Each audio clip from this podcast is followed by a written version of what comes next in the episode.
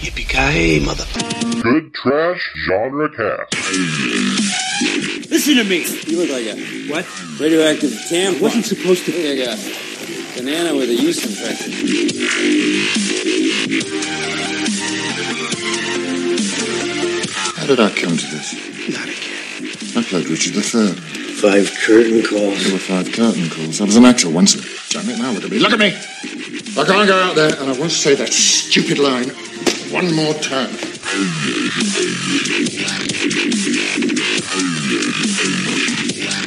I got, I got shorts, every fucking color. I got designer T-shirts. Who cares about the goddamn dance chip? I do. I ordered your corsage. It's an orchid. It was like twelve dollars. If it means anything now, I am so sorry. I was never a very good practical joker. So, do you have any regrets? Garfield, maybe? Hello, everybody, and welcome again to the Good Trash Genre Cast, where a bunch of people gather around a table and we do film studies type analysis on the films that you will never study in a film studies course. This week's film is Galaxy Quest, a documentary hosted by Neil deGrasse Tyson, in which we find out the mysteries of the universe. Maybe not. Correct. That's correct. Oh my god. But we will not spoil at this point. First, we have to introduce the disembodied voices that you listen to through your generic multimedia playing device. Across the table, if you would, sir. My name is Dalton Stewart, and I was an actor once. Now look at me. Look at me. I'm not going to get on the show, come up with a stupid intro line one more time. Excellent. Thank you very, very much, Mr. Dalton Stewart. To my right, sir, if you would. I am Arthur Gordon, and we should get out of here before one of those things kills Dalton. Why? You got me there. Thank you very much for that. To my left, ma'am, if you would. I played Richard III. My name's Alexander Bohannon. Thank you very much. Through five curtain calls. Through five curtain calls, damn it!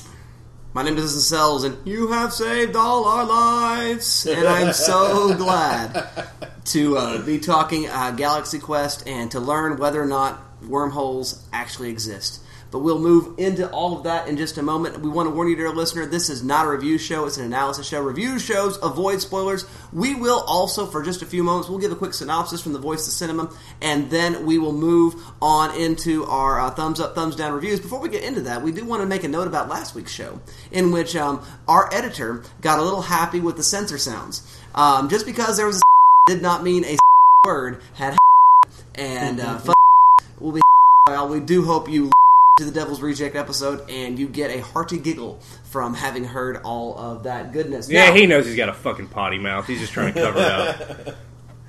And so, uh, let's begin now with that synopsis. Voice the cinema, Arthur Gordon, if you would, sir. The alumni cast of a space opera television series have to play their roles as the real thing when an alien race needs their help. Thank you very much, Mr. Arthur Gordon. Let's begin with those thumbs up, thumb down reviews. Miss Alexandra Bohannon, I ask you first. I haven't seen this movie since I realized how popular it was in syndication. So basically, 90s, 2000s, it was always on TV. Uh, it's a really good movie for syndication, just ironically, just like the Star Trek, which it's parodying. And I have to say that I was really astounded at how much I love this movie even more. I mean, I remember liking it as a kid. I'm like 12 or something, and it was a fun movie. You know, aliens, monsters, action. But now, as an as an adult, especially an adult of the nerdy persuasion, I have more of an affinity for this movie just because I feel like this is some of the most nerd positive messaging I've ever seen in Yes. in media. Unlike Big Bang Theory and other shows of their ilk, where it's like, oh, we're talking about nerdy things and we make all these references and Doctor Who and Nintendo 64 and blah blah blah. This is actually.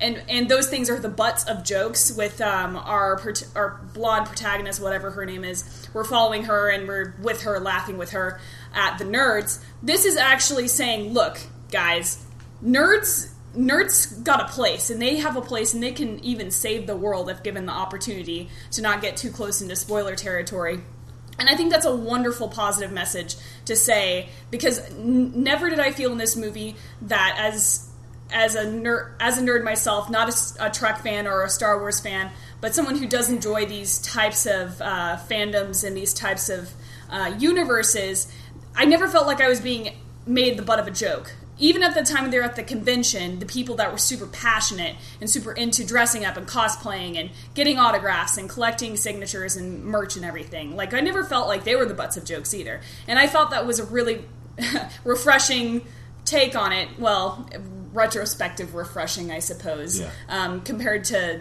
to what we are experiencing in the media today. Um, the rest of what I have to say about it, the the the actors themselves like, had like a great cast. I mean, I was loving playing Spot the actors, just like oh that guy and that guy and Rainn Wilson and Enrico from all of the things he's been in. And I just couldn't believe all of the great cast they were able to get. Um, and I I don't know about you guys, but I was so thankful they did um, practical effects on the aliens, and because Yeah. they could have done the really crappy '99 CGI like they did Yeah. for the spaceship, but that might have been a little too complicated. and the little aliens. Yeah, Yeah. Even But- the CGI they do use, they use it sparingly. Yeah, and the it's, creature it's design aged, is a lot It's of aged fun. fairly well. Yeah, yeah. The the little baby aliens weren't super bad. And Alan Rickman's makeup.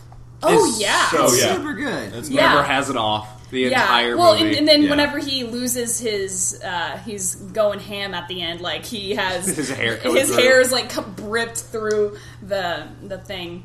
Um, gosh, I know the other guys. I'm going to leave them something to talk about. I just wanted to nail the points that really brought me to this film home hard.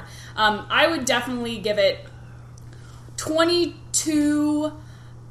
Sorry. 22 drunk Tim Allens with no pants on out of a possible 24. Excellent, excellent. I appreciate that rating in crazy ways. Uh, Mr. Dalton Stewart, what say you? I had actually never seen this all the way through before. I've know I know I've seen it. In bit, yeah, I I know know I've seen really it in bits and pieces on television Yeah. before, uh, but I've never gotten around to watching it in its entirety, and it's a lot of fun. I really enjoyed it. Um, I laughed, which is what you're supposed to do during comedy. So Correct. Yes. Correct. I guess that's all it's required. I watched it by myself, so I didn't laugh a lot. Yeah. I mean that'll Yeah, I definitely impact watched your it by viewing. myself, too. But I mean, you know, I chuckled a lot, and the cast is just solid gold. I mean, Alan Rickman, Tony Shalhoub, Tim Allen, Sigourney Weaver, Sam Rockwell. I Sam mean, Rockwell. I know! Sam Rockwell For days. dude. I my love of Sam Rockwell is well documented on Yeah. this program, so we don't need to really get into that. Uh, but he's so great in this, uh, just from top to bottom. I, I, the film does something really well that I think is hard to do, and I really appreciate. I think it's something that Shaun of the Dead does, where it it, it lampoons and uh, lovingly hugs Yes. its subject material. I think Totally. you think of things like Spaceballs, where it's just purely making fun of the subject matter. Uh, with Shaun of the Dead and this, and, and no other examples are immediately coming to mind, but they they poke fun at, at you know their subject while also showing a great deal of affection for it, um, and I think that's really great. The only thing that I would say is I'd like to see the darker version of this movie that apparently exists with more Oh, swears yeah. and more violence, and I I think violence can be used really well to comedic effect, and I'll, I'll talk about that a little bit in my Elser instead. Um, but there's a lot right here. Uh, I, I think there's definitely more right than there is wrong. I mean, it's it's got some pacing issues. Some of the jokes fall flat, but overall, I think it works really well. Um, I would give it six Sam Rockwell mustaches out of a possible nine. Well played, sir. Thank you very much. Well, Mr. Arthur Gordon, what say you? Uh, I'm just going to echo everybody else here because this was a blast. It was really just a good time uh, to be had. Um, I hadn't seen it in a long time either. Um, probably several, several years. It had been a while, and I didn't remember it being that fun. Uh, but much like Alex was saying, I've become a lot more ingrained in pop culture and nerd culture and fandoms and things like that since uh, originally seeing it. So it, it does hit home a lot harder now. At the uh, giant Trek conviction, conventions that they do, they, they rank the Star Wars movies, And uh, is- and they've they've included that in the rankings, and it's ranked fairly high, which I think is pretty funny. So they, it's it's been very lovingly adopted by the Star Trek community. I think it's a decent comedy, like Dalton was saying. It speaks a lot to fan culture, which has become a lot more mainstream since the movie came out. Uh, Comic Cons are becoming huge uh, mainstream type of events now. Uh, cosplaying is becoming a mainstream thing, and I think this movie kind of foreshadows that, and it, it, it develops that and builds a foundation for that to be a thing. Um, and it, it almost exists a little ahead of its time, I think. I agree. Like Uh, I couldn't believe this movie was made in '99. It was 98, actually. Yeah. It was probably yeah filmed in '98. I think it comes out Released in '99. 99. Was it? Oh, was it a Yeah, 99 release? Yes. Okay. But yeah, I, I agree, Alex. Definitely. Uh, I think the casting is perfect. Again, I'm going to echo everybody else. I love Rockwell, Rickman, Allen, Shalhoub, uh, Weaver. The whole cast is just great. Um, they had they seem to be having a blast. They have great chemistry. Uh, I think the effects don't hold, hold up great. Just I mean they aren't super great like the baby aliens. You can Yeah. Oh, it's very yeah. obvious. They- they hold up well enough. But, but I think that really plays into the charm of the film and what it's doing. Mhm. Yeah. in its lampooning of Star Trek and what's going on there. And I think it just adds another layer uh, to the joke. All in all, I think this is just a good time to be had. I think it is very enjoyable. I would say I give it 35.6 villains named after film critics out of a possible 39. I do like the Andy Serkis jab. That makes me really happy. It is really clever. It's good stuff. Well, Justin Sells, what are your thoughts? This movie's amazing. Are you stupid? I mean, you know, I mean, He said he liked it. yeah, you said he Well, liked no, just I mean, you know, I mean, th- this is one of those movies where, like, well, I mean, it, it is one of the most duh answers that we've probably ever come across uh, in the course of 125 This is episodes. 125. Uh, into into Oh the show. God. I know we've been doing this a long time. Ugh. And uh, no, this movie is great. Uh, Everything you guys said, I totally agree with. Um, everyone is aces. I will mention Sigourney Weaver uh, since she hasn't come up at this point yet. She's so good in this. She's brilliant, and she, I mean, So she's, funny. she's always brilliant. And spot on casting, really, Yes. just Yes. in terms of her, her place in science fiction Yeah. history. Yeah. it was great. It And was I love nice sort of the nod. periodic uh, degradation of uniforms of both Tim Allen and Sigourney Weaver, Yes. you know, Right. to, Yeah. to play into that sort of '60s trope Yeah. uh, for exploitative purposes. And it's really, really funny. Uh, it does pass my laugh test. I laughed out loud more than six times. I had my son with me as I watched this, my oldest son. He laughed out loud. I think the whole movie. I think the Aw, that's entire so great. movie. That's great. Your son is a nerd, and I love it. He's a good kid. I'm raising him right. Little nerdlings are what the world needs more of. That's right. I think we've got too many big nerdlings at the moment. Well, there's something to that to be said as well. But yeah, like it, like it very, very, very much. I give it 795 uh, awkward interspecies kisses, including tentacles, out of a possible 812. Yeah, that went somewhere I didn't exactly want to go. Loved it. But Loved it. it was a fun moment. Yeah. So good times, dear listener. Now we are done doing our thumbs up, thumbs down reviews. Spoilers ahead. We will discover uh, the secrets of the atom now as we look at this little documentary about space. And so you have now been warned. Let's bring the analysis. I ask you first, Mr. Arthur Gordon. Um, I want to speak a little bit about Galaxy Quest and, and the light that it's turning to fan culture and the different, uh, I guess, fandom people groups that it's kind of pointing out and talking about. um, it highlights several different people groups throughout the film. First, it looks at the celebrity aspect of fandom. Uh, Tim Allen's Nesmith is the celebrity who embraces the fandom. Uh, for these people attending these cons, uh, for fans of the show, he is a rock star. He is a god among men and so he is he is just living up this this role that he had for a few short years, and he is just kind of taking it to another level. Um, then we also see the begrudging celebrities, uh, mainly in Rickman's character, um, who is a classically trained actor, and he doesn't understand why he's doing this all the Three time. curtain calls, Arthur. Was it five? Or was Five, it five? five curtain it's an uh, prime number. I knew that. through five curtain. Five calls. questions. Three questions. One, Three, two, sir. five. Three, sir. I don't know the answer Three. to that. But we have these celebrities who uh, they they are classically trained. They're good actors, uh, but they just can't seem to find any work, and they're kind of constantly stuck being identified as their characters from the show uh, that they just held for just a few years. And then we also have the pseudo celebrity uh, played by Sam Rockwell, who is really just making a name off of the show that he was in rather than the character that he played. He was crewman number Six. Six uh, in episode eighty-one. He uh, is his claim to fame, where he redshirted it up in the episode, I guess. Um, but uh, we have those three celebrity types being uh, kind of highlighted and pointed out and, and kind of picked at. Um, and it's in, in its look at the celebrity aspect of fandom, uh, Galaxy Quest has a good time poking fun at the celebrity. Uh, it shows that for some celebrities, uh, the true joy of entertainment is why they do what they do. The actual entertaining of fans. It's not about a paycheck or, or the roles. It's just in entertaining people, which is Mhm. why a lot of celebrities usually initially first get into any type of entertainment. That's why anybody does acting. I mean, or does any sort of public performance at all. I mean, there is an energy you get, Yeah. you know, when you get in front of a crowd. I mean, I, I'm the same way, and Yeah. it's, it's absolutely addictive. It's it, it's it's the best drug. Yeah, getting laughs or, or moving people emotionally is just there's something powerful to that. And so for a lot of these these actors uh, that they're poking fun at, um, it's it's embracing that community that comes with the fandom for them. On the other side of the platform, Galaxy Quest looks at the fans themselves and again highlights several groups.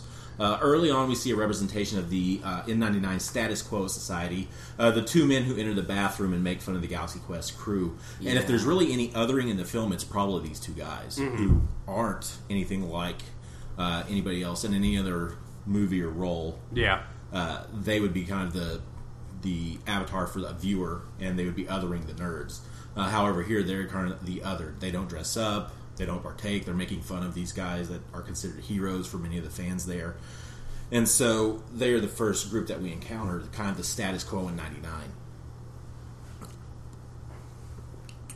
Uh, we then see the internet type of fans. These are the fans that are in the know. Uh, they've done research on the show. These are led by Justin Long's character. Uh, they show up, they invest in the mythos of the show or the, the fandom. They have blueprints for a fictional ship. Yeah.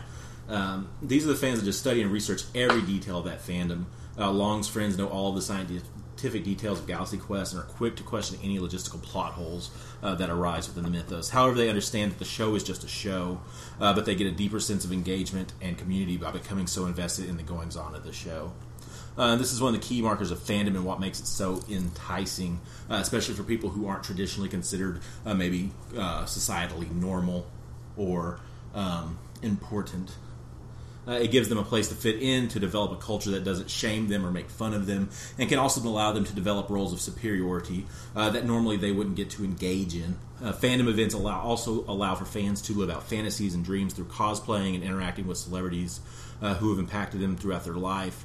Uh, Galaxy Quest does seem to be having fun with these types, but uh, look at it now, 16 years after its release, and seeing how taboo fandoms have become more popular in society, uh, it would also appear to be celebrating that culture. I think this movie, as Alex mentioned earlier, uh, goes very far in celebrating uh, the fandoms and the cultures there. I mean, the lampoons, they were there, obviously, I mean, but they were all very like, oh, we can all laugh about this together because we know that guy. We know the one that makes like the weird half ass closet cosplay and goes to the con and think he's great. we know the guy that's gonna wait in line and pester our favorite star with like logistical questions about his character and his motivation. We know all these people, but we love it and we love that our people are being um, shown and on in a way that is such a, a positive interpretation instead of like the kind of snorting, uh, mean spirited laugh at in Big Bang Theory. Well, when that kid is asking a very, very technical question about the operations of the engine of the ship, and uh, you know, and, and Tim Allen um,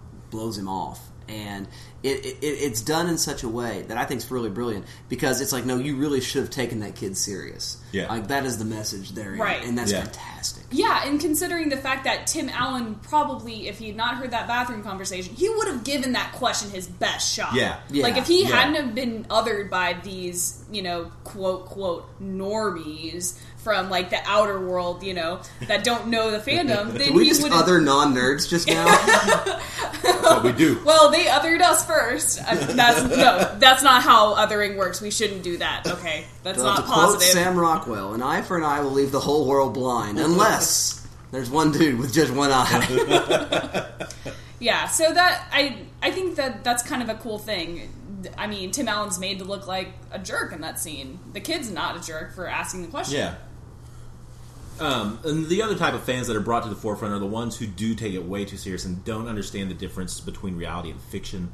Uh, these fans are represented by the Thermians. Uh, the Thermians don't understand why they're uh, that they're watching a show. Uh, Mhm. They understand these as historical documents uh, transmitted to their home planet. Uh, Think they were Gilligan's Island was real.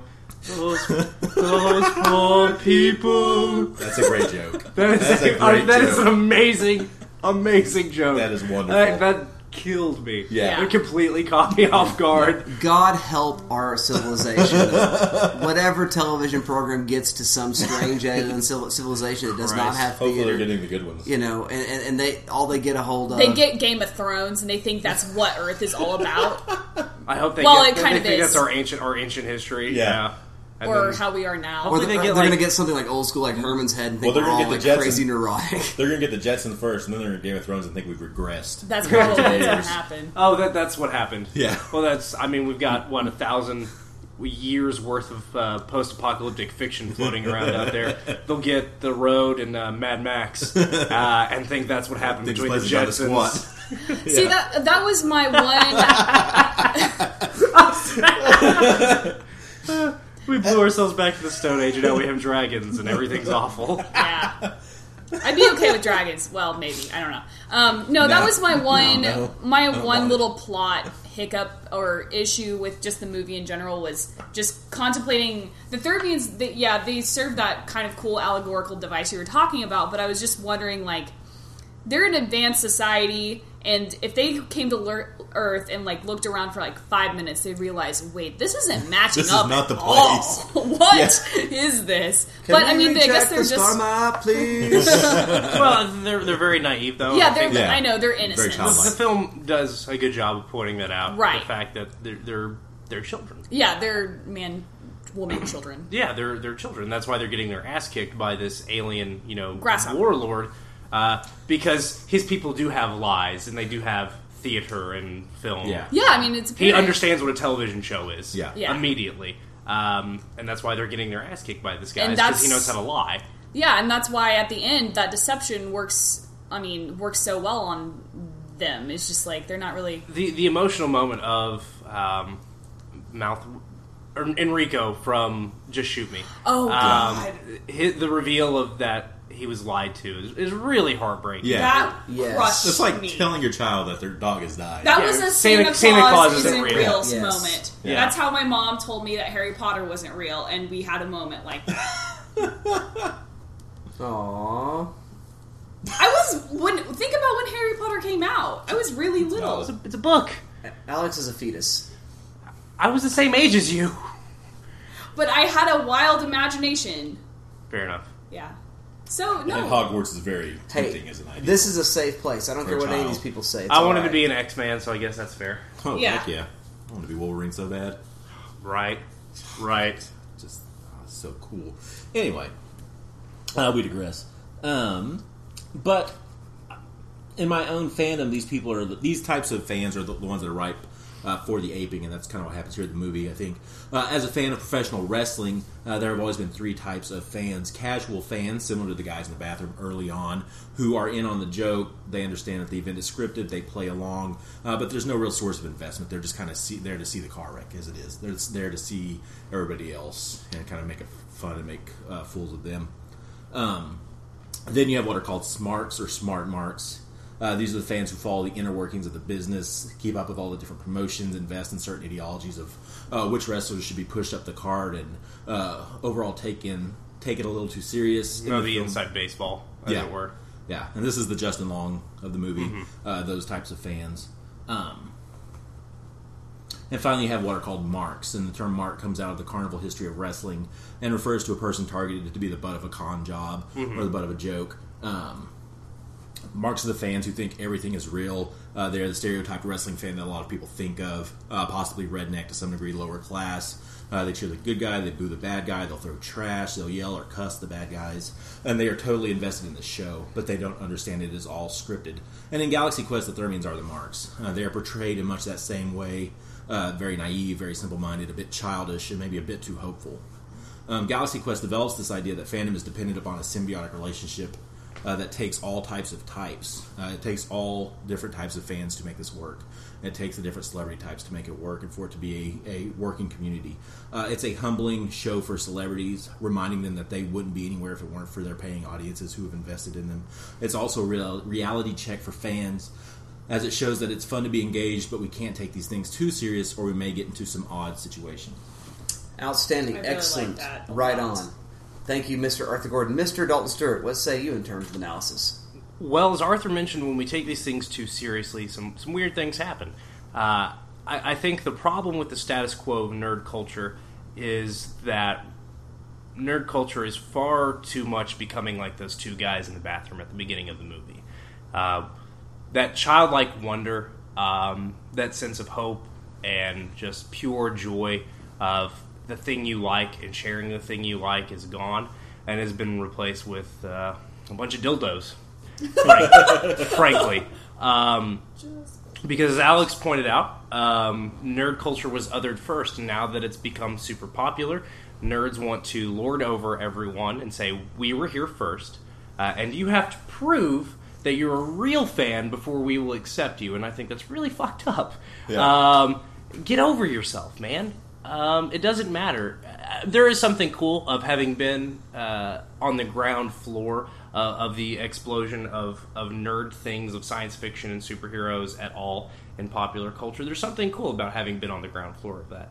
But, you know, you, there comes a point where you need to get over um, your hangups and need to get over your persecution uh, and show people a better time than you were shown uh, and learn you know to treat others as you would want to be treated frankly uh, because there is too much in nerd culture of taking it too seriously i think of Idris Elba being cast as Heimdall and Yeah. just oh you can't have a black guy play Norse god Oh, yeah. Ugh. and and that's just a good example i mean there's Yeah. hundreds of other examples Well, we got the new the Johnny Storm being played by Michael B. Jordan. Yes. Uh, back when Captain America was rumored, it was rumored Will Smith could take that role, and there was a lot of internet uproar about those Oh, those that would characters. have been a really interesting casting. I would have liked that. And I'm not going to bother to dig into all of those examples because you're right, Arthur. There are tons. Yeah. A lot have to do with race blind casting, um, portrayals of characters, origins, blah blah blah blah blah blah blah blah blah blah blah blah blah. People are taking it too seriously. Yeah. Uh, at the end of the day, it is fiction, um, and although it brings you joy and happiness, uh, and there is something to be gained from that communal experience, you need to let it go uh, at, at a certain point and just accept the things you like are going to be adapted, and those adaptations are going to stand on their own. Again, the the problem comes when that othering occurs when people try to put up walls and stand guard uh, in front of the things they like and say, "No, we are the gatekeepers, and you will prove to us that you are a true fan before we accept you." Um, and I think that's a really serious problem because nerd stuff is in right now, uh, and it's Yeah. probably going to last for the next ten years. Uh, I don't foresee it lasting forever because that would be silly.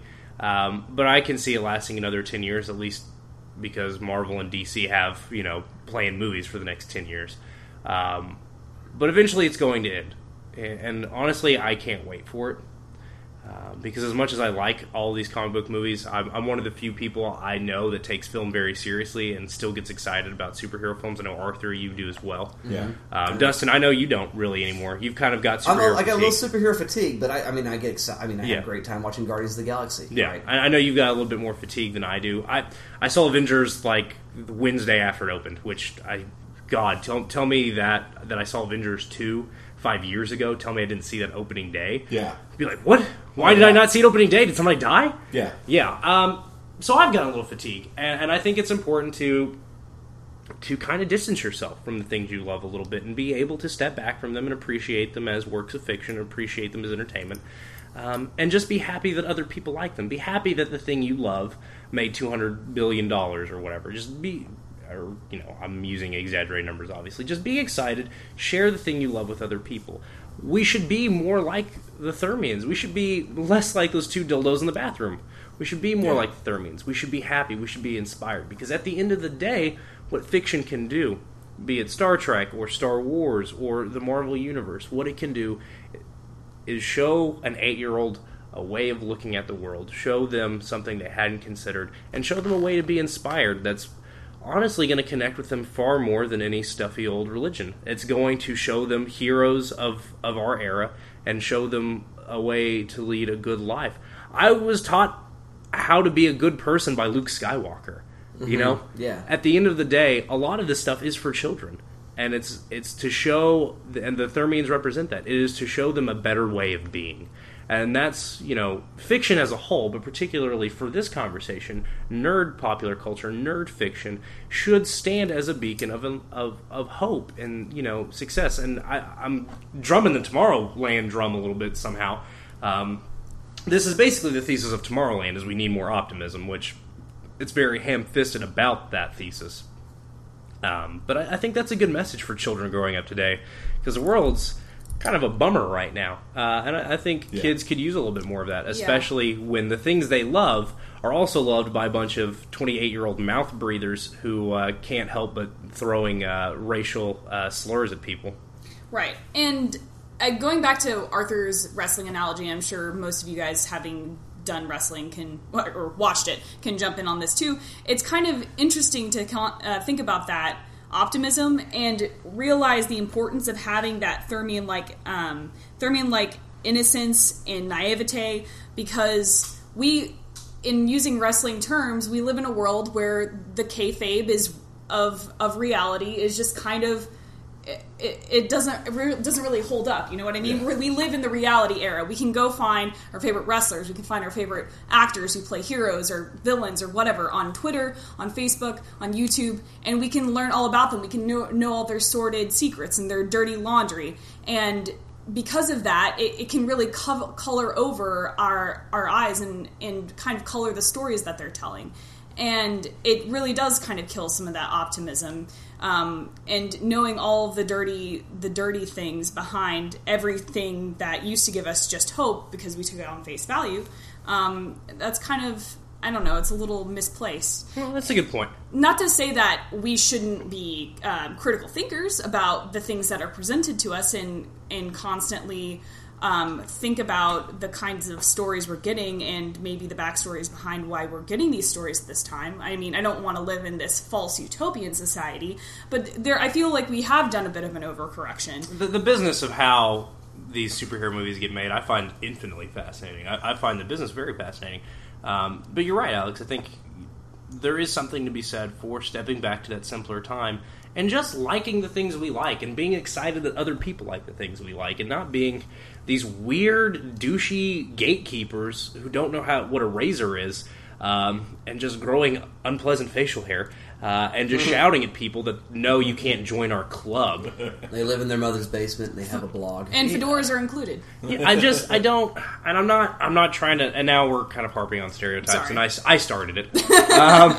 Um, we jumped right on it. uh, brother. yeah, you did, but you know, not not to to bang any, uh, you know, not to to punch downward or anything. I just I think we need to take a step back sometimes and, and be more like the Thermians and and go back to a time where these things were purely inspirational. Because at its best, like I said, fiction is just that. It is inspirational. It tells you something about the human experience that had not otherwise occurred to you until lightsabers got involved. Uh, and you learned a little something about the world, and you learned a little something about yourself. And I, I think Galaxy Quest speaks to that very well. Um, you know, that we should find the joy uh, in our life and find the joy in our fiction and, and carry that into the world with us and be messengers of a better tomorrow. Dustin, what do you think about Galaxy Quest, bud? Well, I'm glad you said um, a lot of the things that you did say, Dalton, because what I'm going to do, and, and as, as many longtime listeners may know, uh, a lot of my academic interest uh, touch into the, to the idea of surrealism, and this is in no way a surrealist film. Oh, but but it is. But he wants to talk about that, so we can talk about something else. No, no, no, not at all. I know Because that tentacle Frenching is a little surreal. Well, maybe a little bit, but it is definitely part uh, and parcel of some surrealist practice. You know what the surrealists were really trying to do is to uh, to integrate the unconscious mind with the conscious mind, the dream reality with our, our lived out physical realities. And what this film does is something very very similar. There is sort of a real world inside this film, and then there is uh, also a, a fake, false cinematic world. There are ways in which that false world impinges upon, penetrates, and influences that world. In which you know we have the, the Thermians who who believe it all together. We have the cast and the crew who don't believe in it at all. And the conclusion that the film makes is is you need to be somewhere in the middle where these things are what they are, but that doesn't mean that they're not true. There's a thing I say a lot of times about stories in general, and I think your point to story, Dalton, is, is very well taken. Is pretty much without exception all stories are true, whether they happened or not. Well, it's a little bit of that, that Campbellian school, right? Absolutely, it is. Yeah. and, and, and I and I think again the interface of surrealism here is very helpful. Well, and that's that's a little bit what I was touching on on that. You know, the idea of the monomyth. You know, everything's true because it speaks to the human experience, and that's I think a little bit of what I was getting at. Absolutely, absolutely. And, I, and it seems to me that what we find here is a very, very fundamental human need to to find ways to be human, to wrestle with what it means to be who we are as human beings who live and who eventually die. And it seems that stories are the way by which we're able to do that. Now, again, uh, the Thermians find a way to live with honor and to live with dignity and with uh, respect and loyalty in ways that were taught to them by the Galaxy Quest television show, as as Dalton mentioned about learning how to be a good guy from Luke Skywalker. Very, very similar sort of thing. And at the other end of it, we have uh, this very, very jaded Tim Allen character, Alan Rickman character, and Sigourney Weaver character, especially, who are. Um, distanced from uh, the story that they were participants in, and to a great degree, they are less human. And what ends up happening throughout the course of the film is that they go ahead and participate in that story. And Tim Allen learns how to care for others and actually practice loyalty. Uh, other characters learn how to really, truly practice heroism. There is so much pathos in that moment where one of the Thermians dies in the arms of Alan Rickman. Oh God! And he says, "By Rothgar's hammer, I will avenge you." And I cried. I mean, whatever it was, throw Yeah, Gars, it was. I thought it was Grab hammer. Thar. I thought it was definitely a hammer. And It's a there's- hammer. And by the sons of you know Tatooine the, the or war vans, yeah, uh, uh, yeah. Midichlorians. It's so yeah, it's a powerful moment. And um, Alan Rickman sells the shit out of it. and I cried. I'm not, I am not going to lie. I cried in that moment. Me too. And what was crazy was I watched an alien, or actually a human, pretending to be an alien with a uh, who was Pretending to pretending, be to be a a human, uh, with a, a human pretending to be an alien in a TV or a film rather that's about a false fake TV show that doesn't even actually exist. There's like three different levels of Falsehood. of, of, of, of, of reality that we're dealing with here. And I somehow learned in that moment how better to be a human, how better to care for those around me, and to uh, you know make sure I do all that's in my power to see that people die with dignity, and I do everything within my power to protect those who can't protect themselves. I think that's it's massively powerful Yeah. uh, in that way. And and so what I want to say is cinema is magic. And this is something that the surrealists said all the time.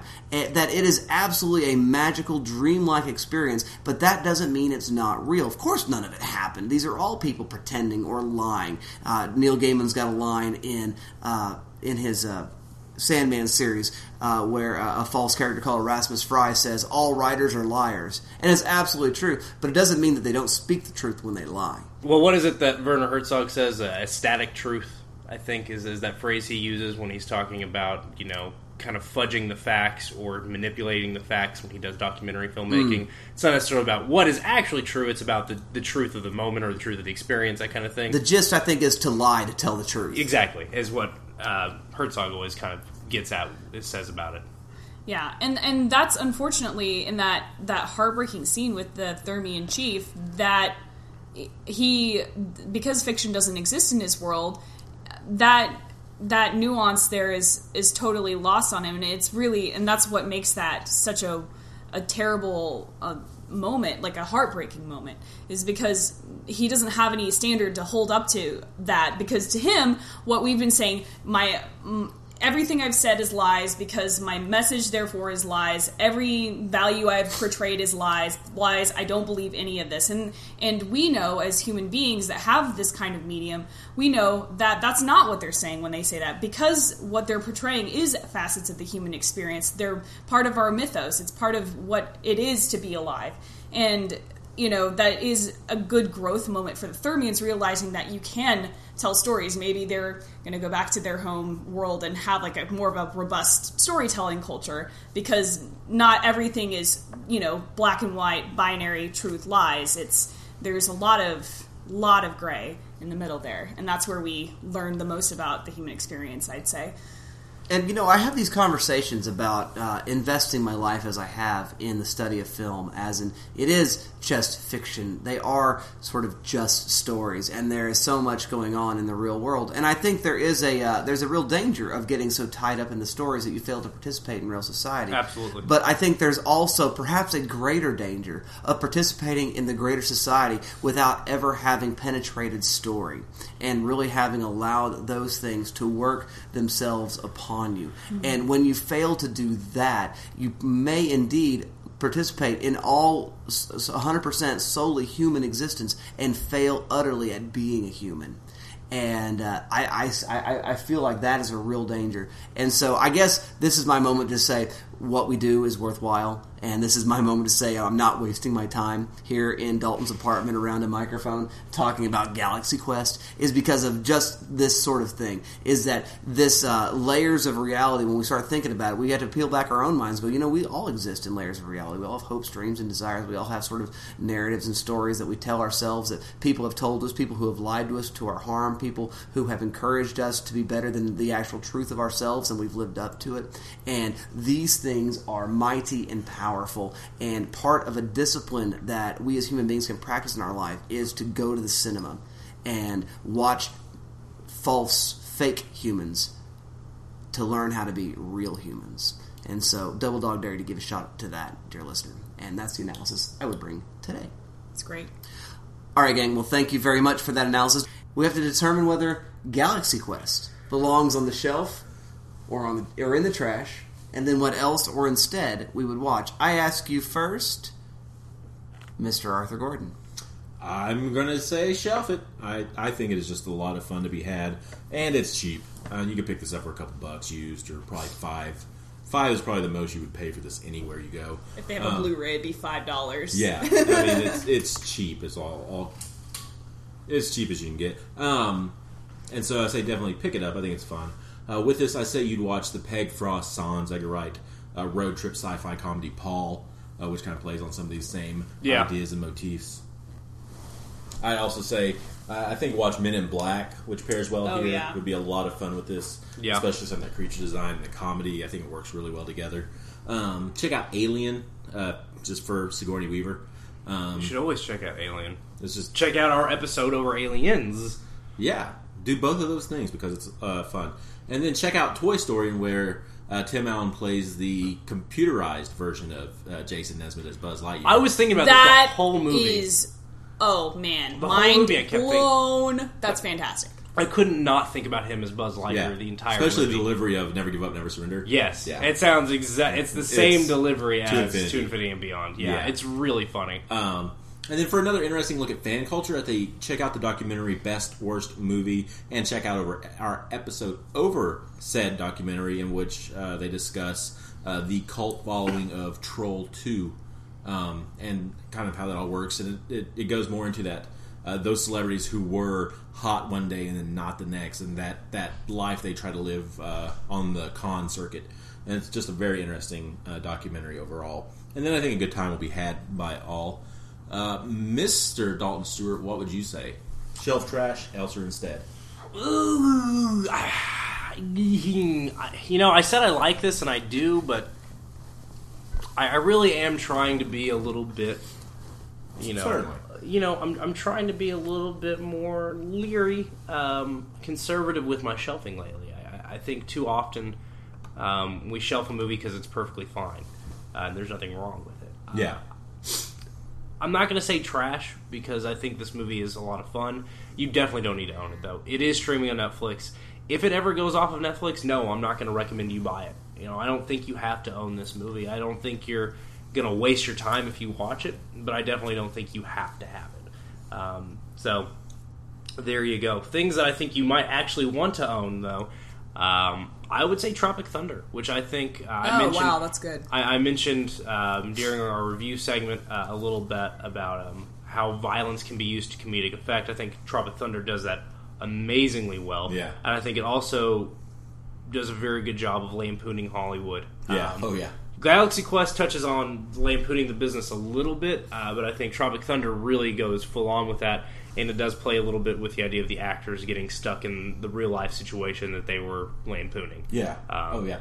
So, or not lampooning, portraying, Yeah. rather. Right. Um, but I, I, Tropic Thunder is such a funny movie. Uh, and I actually own it as one of the few movies Yeah. I do own. I, I think it's, I think it's comedy gold. I think it. I think you know, twenty years from now, it's going to be a comedy people go back to and revisit, and it's going to continue to uh, develop a following years on. You know, Yeah. like many of the comedies of the '80s have done. I think that movie's going to continue to have mileage because it does do something that is timeless, and it is that that lampooning of Hollywood, that that world that people who go see a lot of movies know a little bit about. Uh, and the people that you know only go to the movies twice a year don't really know a lot about. Uh, people who don't follow the business that much don't don't really know much about. Uh, and I think it shines a light on just how ridiculous and absurd that culture can be. Um, also, anything Sam Rockwell, literally anything, Moon. absolutely anything. Uh, specifically in this case, I'm going to say Hitchhiker's Guide to the Galaxy because it's That a was- science fiction comedy and Sam Nailed. Rockwell is in it. Once again, literally anything with Sam Rockwell you should watch. Nailed it. Period. Yeah. Well played, sir. Thank you very much. Miss Alexander Bohannon, what do you say? Shelf or trash, elsewhere instead? Well, um, I'm usually pretty conservative with my shelvings because I don't personally own a lot of movies. The movies I own, I'm just like, I know that I will want to watch this over and over again. I currently don't own Galaxy Quest, and I'm definitely wanting to pick it up. I think this is an entirely shelfable film. Um, I feel like, with the caveat of, you know, it'd be helpful if you really are into, you know, this kind of nerd conversation we've been having the whole time. That's that's usually pretty helpful. Um, you, if you like this all star cast, like any of them, I would say shelf this film. Um, I would say for other recommendations besides the ones that most hit on almost all of my um, recommendations for my else's. I would also encourage um, Three Amigos, which is a similar perspective on you know. Uh, three actors get stuck in this situation that they were trying to purvey, um, portray in film with uh, nice. Steve Martin. Um, and then, yeah, definitely Hitchhiker's Guide. Of course, Star Trek, hello, like any of it, Yeah. all of it Yeah. would go well with this. Um, and now I can now I'm thinking of Alec Baldwin as the kind of uh, Kirk character. I just can't stop, and that that would have been really good. So if you want to see more Alec Baldwin, you could watch Thirty Rock. How about that? Anyway, um, here, here you go, uh, Dustin. What would you like to uh, say about Galaxy Quest? I'm, a, I, you know, I am probably less conservative than you lot uh, with regard to our shelving and trashing, uh, perhaps in other ways as well. And uh, I am going to go ahead and say that uh, I, I'm putting on the shelf. I, I think this movie is definitely shelfable. I think this is this is cinematic gold. I mean, it's probably cinephiles only. I'm not talking about sort of the casual film watcher, but you're listening to a film podcast. And uh, knowing that, you're probably into owning movies. That's a good point. Yeah. And uh, so I would say go ahead and get this one picked up because it is really, really good. And it'd be so cheap. Right. Um, I also want to recommend your um, El- um, El- uh, Elsa's. Yes, I, I couldn't remember what worked with Shelf Elsa instead for a moment there. Uh, your Elsa's, and I'm going to do some uh, cinematic antecedents to this sort of thing. What, what started the whole Star Trek craze before there was Star Trek, and so look at Mario Bava's The Planet of the Vampires, and also uh, Leslie Nielsen, a young Leslie Nielsen Yep. in uh, 1958's Forbidden Planet. Both films Oh, are in full wow. Technicolor glory, um, but you have the ship, you have the crew, you have uh, strange alien races, and exploring the galaxy to find uh, new lands and new civilizations. And it's wonderful. It's absolutely great. And uh, there you see where the formula was uh, and the code was sort of cracked and uh, I think it's a good time to be had by all there. But, dear listener, we would like to know what you think. Shelf or trash, elsewhere instead, with regard to Galaxy Quest. And also, we'd like to hear all the rest of your possible feedback. And the way in which you could do that is via that magical means that we all know as social media. Arthur Gordon, do you know anything else, or know anything about those social media means by which conversations could be held? I most certainly do, Mr. Sells. You can check us out on Facebook at facebook.com forward slash good trash cast. One word. Uh, we have a new like this week. We have some uh, shares and things of that nature. And uh, we would like more discussion. So chime in. I know some of you probably aren't even seeing those posts because Facebook is stupid uh, in that regard. Uh, but if you do see those posts, then definitely engage with them and talk to us because it is fodder for the show. And we like that. And it's less we have to do on our, our end. Uh, also, you can check us out on uh, Google Plus. Uh, you can plus one us there or follow us or whatever you do over there. I'm not quite sure yet. Um, and also, you can email us at goodtrashgenrecast at uh, gmail.com. Let us know what you think about us and let us have it because we like either positive or negative criticism because it's fun. Either way. Strangely, like a great many bands um, who have claims to fame and yet they're quite small, um, we're really big in Europe. It turns out, Yeah. and and, and I'm thinking most of our UK uh, listeners are finding us through Google Plus. And again, UK listeners, we would love to hear from you, and we want to know how did you get here. I always tell people we're like Bill Hicks. We're huge in the UK. and we really are. I mean, Yeah. we're, we're, we're, we're bigger in Great It's Britain than we are in to, the it's probably a two to or three to one ratio. Eighty-five percent of all listens Yeah. are coming out of there right now. Yeah. And uh, th- I mean, we're, we're doing okay. We had a great month as a show. We had over three thousand listens. I, I I really think what it is, uh, it- it's like the, it's the uh, the it's the accent effect. Everything sounds smarter in, in a British accent when you're in the states. Uh, I think everything sounds folksier. I guess um, more down home wisdom because it definitely doesn't sound smarter um, coming from us. That's that's what I attribute Yeah. it to. I don't know. I could be wrong. We're like the elderly Southern grandpa who gives you life advice. Exactly. That's who we are. My elderly Southern grandfather has given me a lot of wonderful life advice. In very dulcet tones, I'm sure. N- Well, dulcet, I I wouldn't go that far. He's kind of got an interesting. He's got an interesting cadence. Yeah. But that's what I have for you. Excellent. Well, thank you very much for that, Mr. Arthur Gordon. There is yet one other social media means by which conversations can be held, but I've forgotten everything about it. Dalton, is there something you know about that? what is this thing? I mean, it serves no useful purpose to only be able to communicate in 140 characters at a time. No, I mean it just. We shouldn't have to do this. It, it doesn't make any sense. Why is it here? That's Twitter, ladies and gentlemen. You can find us on Twitter at good underscore trash. Thank you, Sigourney Weaver, for that wonderful line reading of the stupid, dumb, crunchy things in the middle of the ship.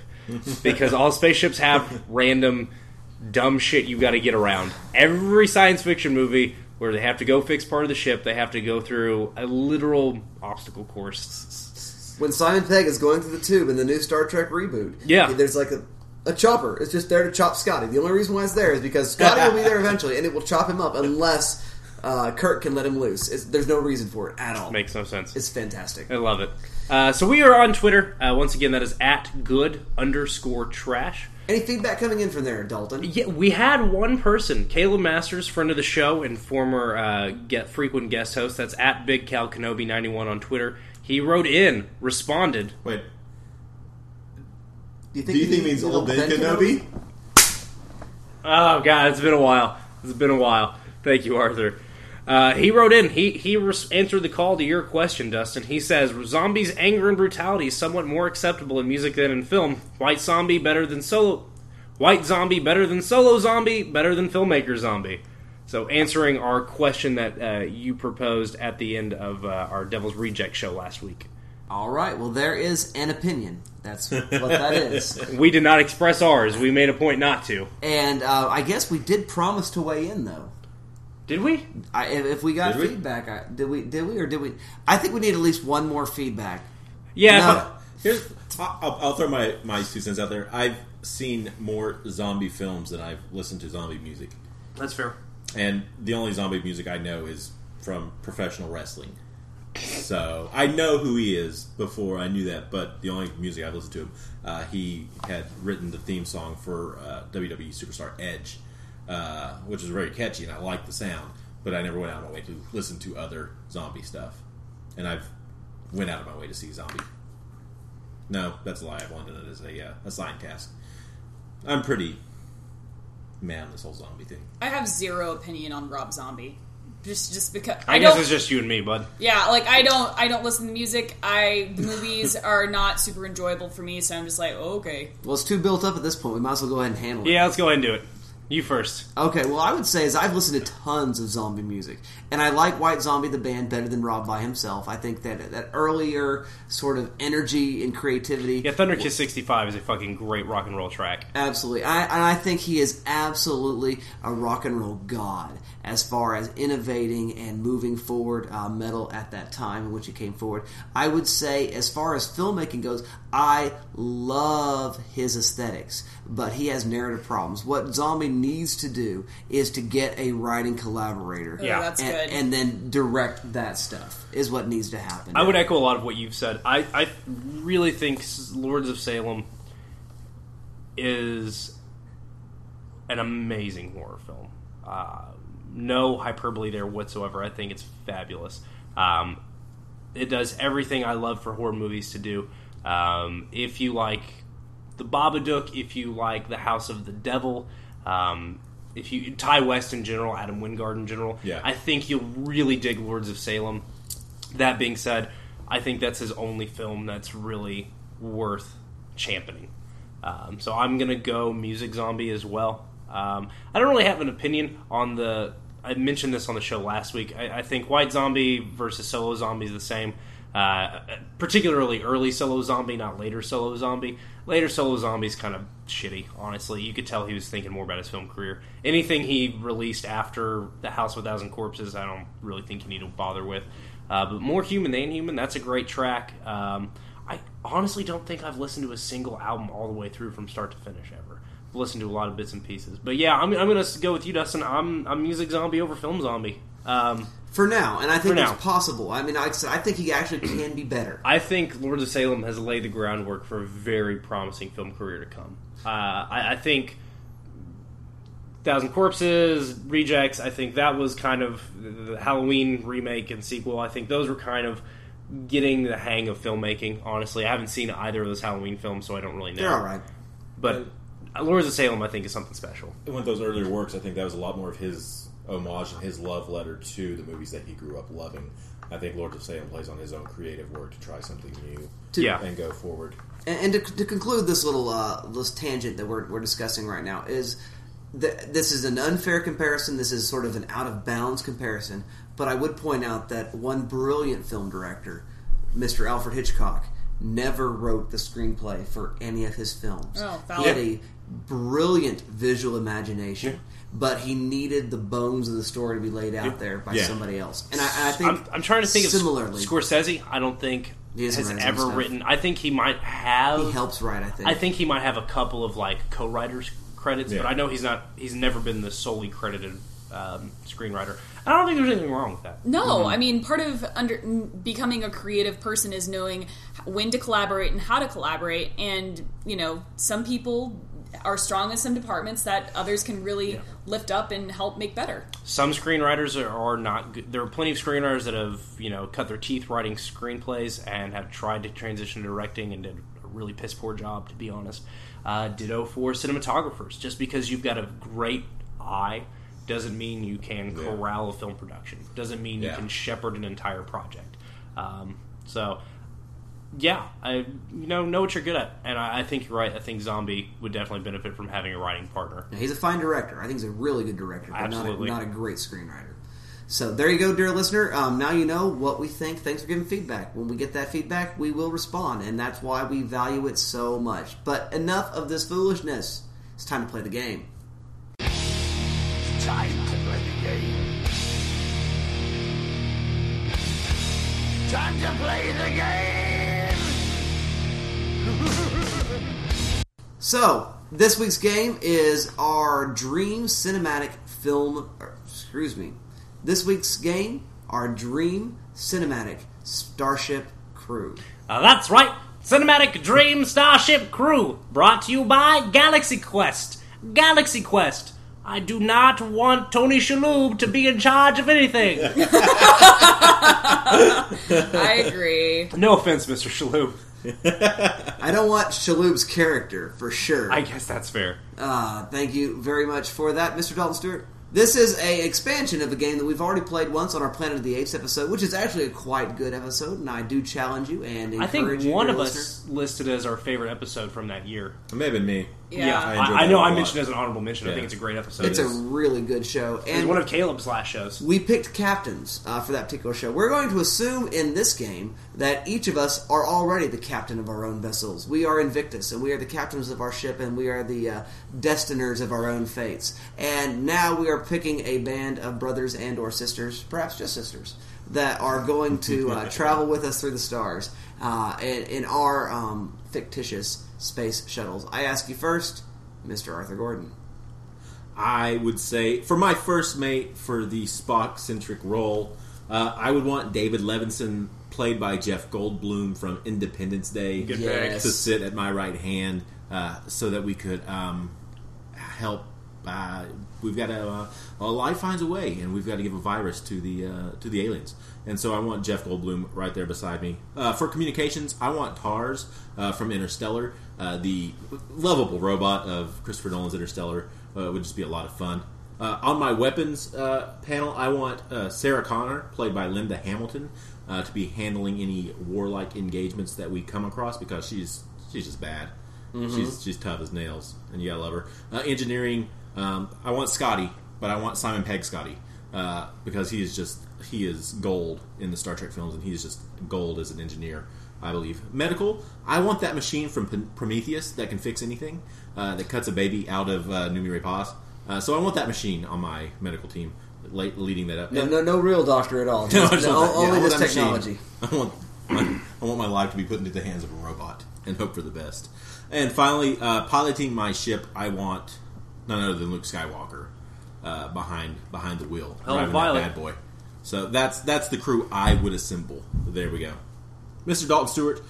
Who would you uh, put on your bridge? Well, obviously, I want my first mate to be the captain that taught me what it means to be a captain. And uh, what you? I'm sorry. I'm out on this game. Just Obviously, for my captain, I want the uh, the person that taught me how to be a captain. That's Malcolm Reynolds, the captain of the Serenity. Um, hopefully, he can handle being a first mate. I think he can. He's a team player.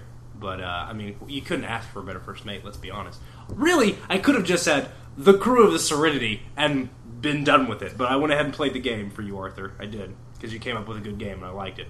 Communications, I want John McClane. Doesn't know a lot about being in space, but knows a lot about pissing off bad guys. Little uh, Alan Rickman tie in there for you. Uh, in charge of weapons, it's really funny. You said Linda Hamill. I thought about Lin- Linda Hamill and the T eight hundred both. I thought about both of them. Yeah. And really, they, they could handle the job perfectly together. Linda Hamilton knows. Whoops, Sarah Connor knows how to squirrel away a entire arsenal of, of firepower just everywhere Yeah. somehow. So Yeah, that would be ready. great. Um, also for communications, honorable mention. Um, Maya, played by Jessica Chastain in Zero Dark Thirty, who really is doing her, uh, uh, who should have been Sarah Connor in this reboot, I think, um, because she's playing such a badass in that movie. And there's Yeah. a shot uh, right in there that um, Kathryn Bigelow does that is so reminiscent of a shot that James Cameron did in Terminator Two. I, I almost wonder if it was intentional, Yeah. because there's a very reflexive shot. And also, she's a CIA um, analysis analyst, so I think she would be able to handle comms pretty well. Uh, engineers, I just want the MythBusters, all of them. That's they're real great engineers. they know what they're well doing. played. I just want all of very, them. very well played. Medical, I want Bishop from Aliens. Um, he's a robot, so he's programmed with uh, all of human anatomy, and he's kind of lighthearted. And you need a doctor that's going to make you feel okay about getting poked at. That's Pilot, I want Han Solo, baby. That's right. Yeah, he was my other, but I didn't know if he'd be a team player. Well, no, he wouldn't be. Return of the Jedi Han, not uh, A New Hope Han. That's fair. Excellently played, well played, Mr. Dalton Stewart. Ms. Alexander Bohannon, who's on your crew? Well, um, as I am the captain, my first mate is going to be Benedict Cumberbatch, as is his role of Sherlock in Sherlock. Just because I can use some dry, witty, at my expense humor. Very Um, Spocky. Yes, Yeah. he's Yeah, he super Spocky and And he's um, kind of easy on the eyes. oh, And you very def- much definitely, so. if you're going to pick Cumberbatch, you want him as Sherlock and not as Gun. Yeah, definitely not. Yeah, they, they have a mutiny. You on can't your trust that motherfucker. Right? No way. Yeah. So, um, as my communications, I've I've noticed some similar themes in all of our picks. I want Simon Pegg as Gary King from World Ends because I want him to tell all the aliens to go fuck themselves. Yeah, of That would- course. I mean, because that would be pretty Brilliant. pretty great. 'Cause Um, we're and here to would get be- loaded and have a good time. Right. He would be a joy to have on my ship. We would have a pub just for Gary King. Um, my, Alan Rickman's line. Sorry, Alan Rickman's line. I'm gonna go find a pub. Yeah. Yeah. Brilliant. That's great. Um, for my medical detail, I'm going to have Hugh Laurie playing his autonomous, not autonomous, his nefarious, no. Um, Eponymous? eponymous role, Gregory House, House MD. Um, I could not imagine a better person being my medical detail, more wry, witty. Definitely um, would at have some my expense xenobiology under his belt. Yes, well played. Um, my weapons as expert, Arnold.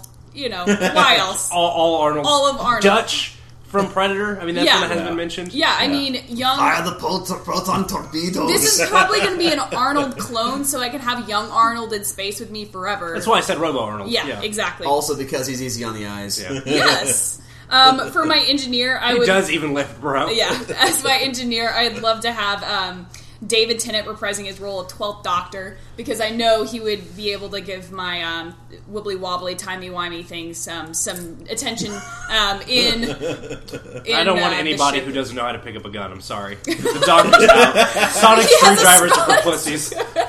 He gets Sonic you to death. I said it. I said it, Whovians. I don't give a shit about the doctor. Uh, and um, and then fi- finally for my pilot, I want LeVar Burton. Um, I can't remember his character. Geordi motherfucking La Forge, yeah, son. Thank you very much. I want Um, LeVar from Burton Star from Reading Trek. Rainbow. Yeah. Actually, that was my first thing. I was thinking of like LeVar Burton from Reading Rainbow, but wearing Take the a look. glasses. It's in a book. Oh, it was so good. And and in terms of gender equality, I would like my um, s- sixth random crewmate to, to be Kate Mara, just cause, cause she's she's adorable and then she'd be fun to have around. Good pick. Yeah. Which which Kate Mara? The for I was thinking specifically from House of Cards. Good pick. She's Yeah. smart. Yeah. Thinks on her toes. Yeah. Hopefully Kevin Spacey doesn't push her in front of a train. Oh, Kevin Spacey would Spoiler alert! Ah, be. Oh, that's like a year ago. Nobody cares. I know. Kevin Spacey would be a great bad guy in a sci-fi movie. Oh Yes, He he could would. be all of our antagonists in our in our s- uh, Starship cruise. Yeah, Yeah, a- he Alien would. John Doe. Yeah. Yeah. Yeah. Yeah, I like that very much. Well, thank you very much for that great gameplay, dear co-host, dear listener. Who in cinema would you like to be on your crew if you were the captain of the ship? We would love to hear your manifest uh, via those magical social media means that we've already discussed so far in the show. But let's move on to the final thing with which we always conclude the show, and that is what's got us fired up this week in popular culture.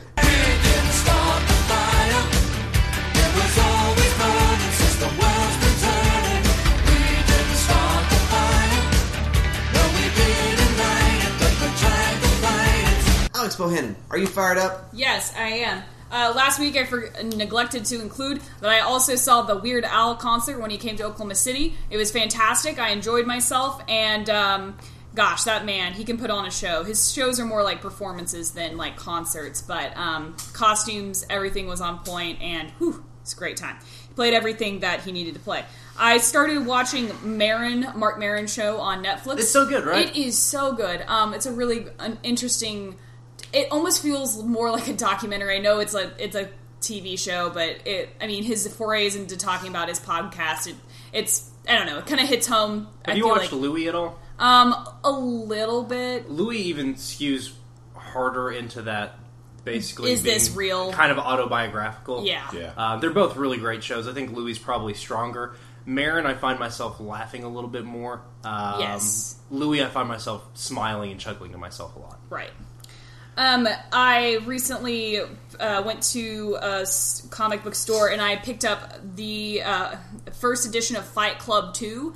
Palahniuk's. Ah, yeah. yeah, I I've have heard it. about this. It is really good. Um, his foray into graphic novels, and um, I'm sure they're going to have like a giant compendium book, which is what Dalton told me he's waiting for. Yep. Um, which is smart. I just kind of bought it on impulse buy. It, it was it was it was great. I'm so excited to see if he continues to um, p- pursue this mode of conveying stories through uh, graphic retellings. And last but not least, um, I bought a guitar and I'm going to learn how to play it, and I'm really fired up about that. That's basically all I can think about right now. So um, I will. I'm sure that there will be an opportunity that I will talk about for you guys to hear me play eventually once I know exactly what I'm doing. But that's about all I got. Sister's got a sweet guitar. It's pretty cool. I'm not going to lie. Thank you very much, Miss Alexander Bohannon.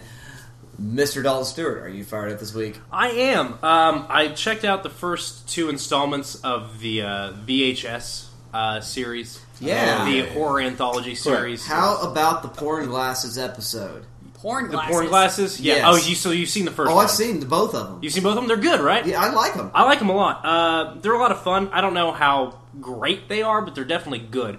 I mean, Porn glasses? yes. You didn't tell me about that. I'll tell you about it later. Um, I mean, you've got the likes of Adam Wingard and Ti West, who we're both big fans of on this show. You've also got Gareth Evans, the director of The Raid, directing a segment in uh, part two. Um, Joe Swanberg is in one of them, and I think he also directed the one he's in. I can't remember. Uh, but a lot of names in mumblecore and mumblegore uh, in those um, films, directing segments, and in them. I, I really have been kind of on a, a low budget horror kick lately, uh, particularly made by Welcome. m- made by guys who know what they're doing. Uh, well, guys and girls who know what they're doing. You know, I I don't like low budget horror. You know, people who are like, well, we can make this on the cheap. I'm talking quality low budget horror. Um, Yeah. So, but the VHS films, I think they're a lot of fun. They rely a little bit too much on violence for their shock. A little bit, um, particularly in part two. Um, I think that's that's accurate. yeah, there are things in part two that are really good. Um, safe, the segment "Safe Haven" that Gareth Evans directs, Yes. leans on violence a little too hard, but is amazing. There are high points and low points overall. I well, think. I think in any anthology series you have that problem. Uh, we talked about that way, way, way back when we discussed Creepshow. Um, Yeah. Anthologies have highs and lows. I think the standout segments of all of them are the Ghost Eyeball Implant and and the Cult and Part Two.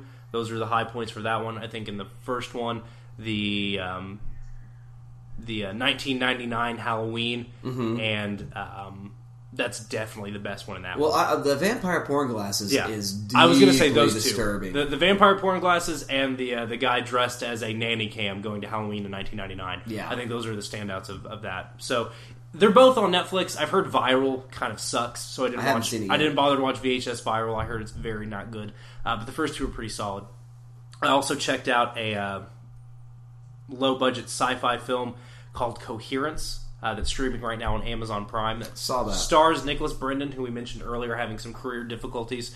Uh, kind of pokes fun at himself. He plays an actor who was on a television show in the '90s uh, that was pretty successful and hasn't had much work since then. How does he find his motivation for that? Right. Well, his character in this film also has some alcohol problems, so I, I think really he. I, I don't know if he was friends with the director. I feel like there is a lot of autobiographical acting going on for him. The movie as a whole is very good. I don't want to get too much into what happens. Let's just say a comment goes overhead during a dinner party, and very strange things start to happen. Um, yeah, it's really good. Okay. I liked it a lot. It Again, sounds very interesting. I'm in. I liked it a lot. Uh, technically, it's a 2013 release because that's when it had its film festival debut. Uh, but it, most people consider it a 2014 release. I heard about it because it was on some best of 2014 lists, and I would agree. I think it's a very good movie. I think you should all check it out.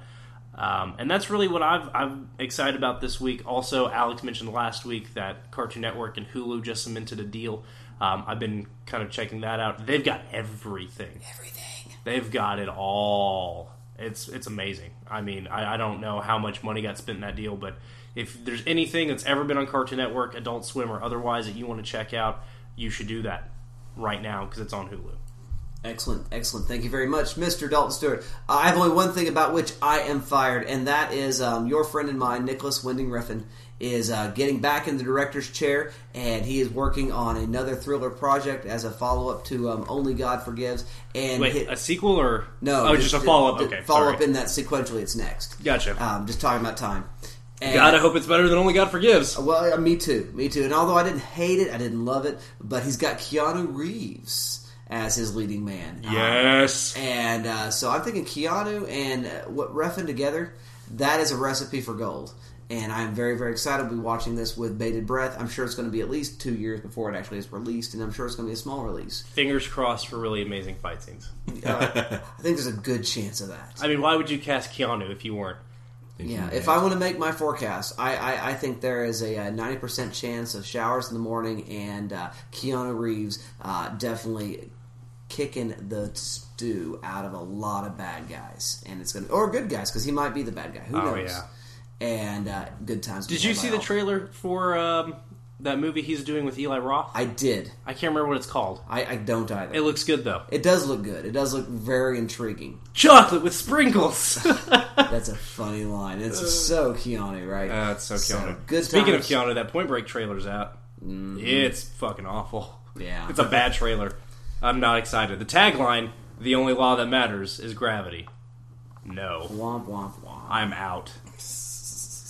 Well, enough of this foolishness, dear listener. Thanks for listening. Next week, it's a host pick. I am the host that gets to do the picking. Oh God! And I Let's am do it. I am known as sort of the surrealist art house guy here on the show, and so I have to think of the most surreal thing I yeah, can do. Dustin takes advantage of the fact that host picks do not adhere to our normal formula. You're allowed to pick things that would be discussed in a film studies course, and yeah, Dustin takes full advantage of that. And, and one thing that is a primary tenet of surrealism is um, sort of absurd juxtaposition. And so next to my other picks, I now place in absurd juxtaposition Goldie Hawn, Bruce Willis, Meryl Streep in Death Becomes Her. Oh my god! what? Yes. I remember watching this movie Yes. on TNT when I was like 12 with my mom. I earned a slow clap from Arthur Gordon, and uh, that makes me happy. I haven't seen it in a really, really Yeah. long time. Is that streaming right now? been a It long is, it time. is not, but I have uh, I have a copy for you all, and Okay. Oh, because good. I am a good guy. Awesome. And so, uh, good times will be had by all, dear listener. Take a look at Death Becomes Her and uh, get ready for some analysis. In the meantime, take a look at some films and have a good conversation because that's what really makes the movies worthwhile. And as I said earlier, they teach us how to be better human beings. Until uh, we are back with you again, we'll see you next time.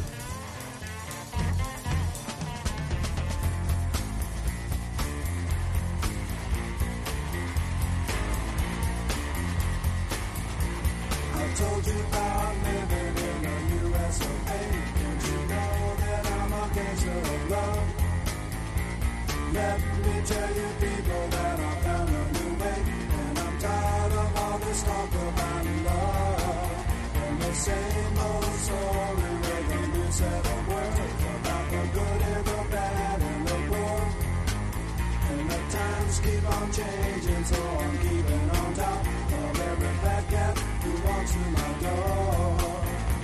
I'm